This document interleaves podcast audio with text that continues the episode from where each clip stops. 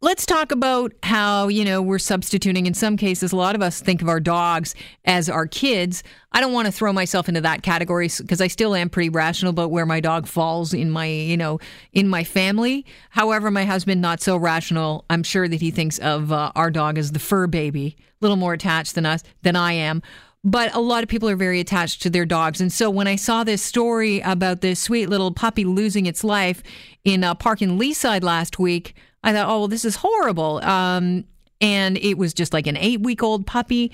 Uh, then I found out that the uh, the woman who owns the puppy and whose daughter was attacked by another dog. That's the dog died in this park, but another dog killed it.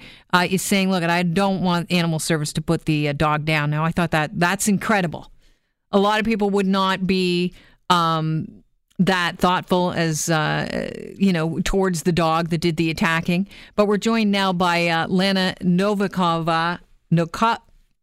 Novikova. I think I had your pronunciation of your last name perfect uh, before I went to introduce you. Lana, please tell me your last name. Hi, yeah, it's Lana Novikova. It's Novikova, welcome yeah. to the show.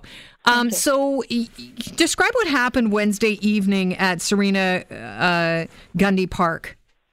Uh, yeah, I mean, uh, uh, we picked my boyfriend Dennis and I picked our uh, picked my daughter from school, and uh, we had our puppy with us, and she's uh, before second immunization, so we couldn't. Uh, she we hold her all the time and walk around, so she sees outside. And our five-year-old Cooper, uh, uh, Cooper was with us. He's 25 pounds, and then we just went through our usual park, Serena Gundy, on the trail side and on the trail side, there's uh, a lot of uh, off leash dogs and there's a bike. So that's where Cooper used to playing ball. And uh, so the puppy is in the hands of 12 year old girl. The dog is chasing the ball. And uh, as we come to the opening on the grass, we were hoping there wouldn't be anyone in the park. It was about 7:30 p.m. and we hope we can just, you know, stay on the grass for for a little while. We we noticed a couple with a big white dog, and uh, a woman was standing right at the entrance to the grass, and the man was sitting next to this big white dog. And as we come closer, a few feet away, the man started yelling at me and accusing me of dog being off leash. And I apologized. I said I please just told him that Cooper is absolutely friendly. He's very timid. And was his dog on the leash at the time, the big white one? No. Okay. Uh, not. I'm sorry. Not that I know of. Okay. He was sitting there down with the dog and holding the dog. Mm. I hmm. didn't see any chance. I didn't have a chance to see if it was off leash, on leash. But right after, right after I was accused that my dog was off leash, and I assured him that my uh, dog will never hurt his dog. Mm-hmm. And Cooper was approaching, very happy. And this uh, is a five-year-old cockapoo, so it's a tiny. It's kind of like a purse dog, right? Uh, twenty-five. It's twenty-five pounds. Okay, tiny. I mean, yeah, yeah, it's tiny, but you know, it's quite heavy if you pick him up. Sure. And as I try it later. So uh, the dog, the white big dog, just went off, charging into my dog. By that time, he was off leash, and it was actually prone collar collar that was in the hands of the owner of the dog. He stood up and he started aggressively yelling at me, uh, saying that it's my fault to be off leash, while his dog is attacking and trying to kill Cooper. Oh my gosh! So uh, uh, I know it's it's a pure predatorial behavior and and it didn't make sense to me. How come, you know, your dog is hurting mine and you're not trying to stop him and you're accusing me? He even said that he will call, and you know, police or whatever services. And I said, well, uh, that's wrong. You, I'm going to call police right now and pull your dog away from mine. And I jumped. Uh, I'm not afraid of dogs. I grew mm. up with big dogs, so I jumped on his dog, hoping that I can protect Cooper and maybe he will lash at me and I can deal with it better because Cooper is very, very timid. And then I pulled him many times. I was on the ground tackling his white dog. What? You were on the ground tackling the dog? How big was his dog? Was pretty big. I'm not sure if like how many pounds would you put him at? It's uh, they they say that the breed is uh, American Bulldog. Mm-hmm. So I'd say it's over 70 pounds. Wow. It's it's huge. That's very brave of you. It's well, uh, it is, but he was about to kill Cooper. Okay. And and that's you know I'm a mother, and uh, like you said, your husband believes that you know we are we kind of you know we think our dogs are babies, and he's in my care, and I need to protect him. Plus, I know how to deal with dogs. I wouldn't have done that if I didn't know dogs mm. very well. And right away, when I was gra- grabbing him, I actually fell and have a bruise on my face. Uh, he didn't bite me at all. He didn't try to bite me. He had many chances to hurt me, and he didn't. And that made me feel more brave. But he was biting into my dog many times, and the and, and I asked the owner many times to either put him on a collar or give me the collar so I can leash him. Mm. I, could, I could have done it. I've, I've been trained to do that. And then, uh, and he wouldn't do it. He just looked and stared at us as I was fighting. And then uh, when I was checking Cooper for injuries, he, he was screaming wildly. I haven't noticed how the big dog just jumped onto my daughter. And uh, my boyfriend Dennis was protecting her at that moment, and she was trying to protect the puppy with her arm, but he, he was going not for her. He was going for the puppy. And then after a fight, he grabbed the puppy and uh, put the puppy on the ground, shook the puppy a few times, and by that time, puppy was gone.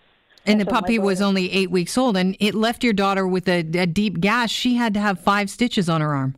Yes, yes, yeah. It was open wound. She didn't cry. She didn't. Uh, she didn't feel the pain actually in that shock. She was yeah. just watching her dog, puppy, being killed in front of her, and I was on the ground, so I was kind of looking at all that from the point, like from a dog perspective, because you know, trying to keep grabbing him, because you know, now that he killed my puppy, he would go for my bigger dog again.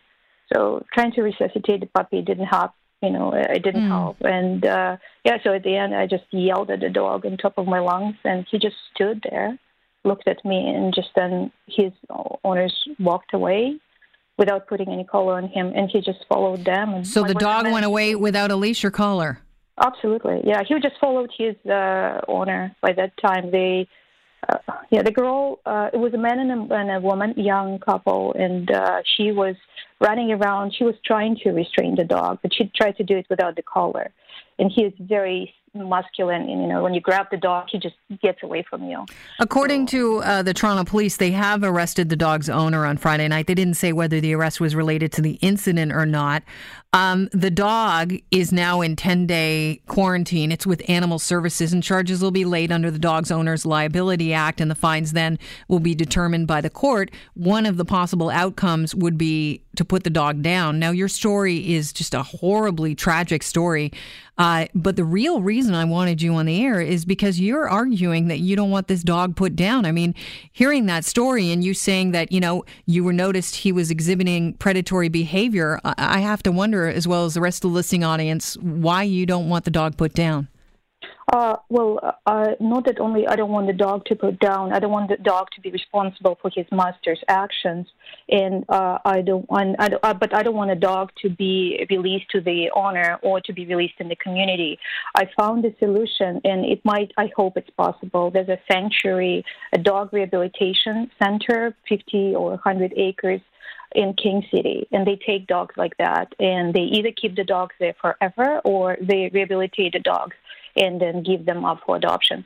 So this dog might be staying there forever if he gets there, but uh, he, I don't believe he deserves to die. And actually, I, I, I didn't think that way until I talked to my daughter. So we we, we were taken by ambulance to the to the um, uh, Toronto East uh, York Hospital, and she asked me the first question. Why? Well, she was, you know, her wound was bleeding, and I mean, she must be experiencing a lot of pain, but uh, she's very brave child. She looks at me and said, "Mom, I, I have to ask you tough questions." Okay. Well, what? I don't worry about me. I don't worry. Yeah, the puppy died. We can't save her, but uh, does the dog have to die now? And I said, What do you think? Shouldn't he be taken off the streets? He said, I believe he doesn't deserve to die. I believe he deserves professional care and rehabilitation. And it hit me like so hard. And I promised her to try to try to find a solution. And then uh, was it two days ago? We took Cooper to the vet, and then I talked to the vet, and she said, "Yes, I I heard of the center that could be a solution for the dog." What do you say to people that think, you know, uh, your daughter's arm has been bitten, and so you know this dog? It's a question of safety of others, and you know, even a sanctuary is not going to help this dog. What do you say to that? Uh, well, it depends on the sanctuary. I don't. I haven't been there if they have a good record of taking dangerous dogs. They're they're all in. Uh, they're not in cage, but they are uh, uh, fenced, right? So imagine uh, a place for dogs like that aggressive dogs like that being uh, with uh, experts who can deal with aggressive dogs like that. I believe, absolutely believe that this dog shouldn't be in the parks. Right. You want it out of the city. Absolutely. I it, want it out of the city or any place that is not professionally uh, designed. Do you for do you want charges to be laid under the dog's uh, liability, the owner's liability act? Do you want to see a fine levied on that owner? Absolutely, yeah. I think the owner. I mean, the owner was the scary person, just watching all that happening and not doing anything about it, and walking away from a crime scene and not taking any responsibility whatsoever. I think in, in this case, the owner is more scary than the dog, potentially. Lana, you are some kind of lady because, and so is your daughter, because I think a lot of people that would, you know, had one of their dogs killed by this dog and another one attacked uh, would uh, think that, you know what, in this case, that dog is uh, beyond help. And you are, you know, going above and beyond and saying, well, you know what, I, I think, uh, you know, we can't hold this dog accountable for having a bad owner. I really appreciate your time today on the show. Thank you. Thank you. And, and uh, just once again, I want to clarify that if uh, I'm against putting the dog back into our parks and yes. to the homes of non professionals, but if there's any solution for rehabilitation or keeping the dog away and uh, dealing with the dog, I mean, this is not. The, he's not aggressive towards humans. He didn't try to bite me once, and he had many chances to kill me. He didn't. Do you have and, say in this within the uh, the courts? Do you know? I, I hope I will. If I, I think the best way is actually finding solution that will work for everybody. I really so uh, appreciate I, your time, Lena. Finding solution. Yeah, thank you.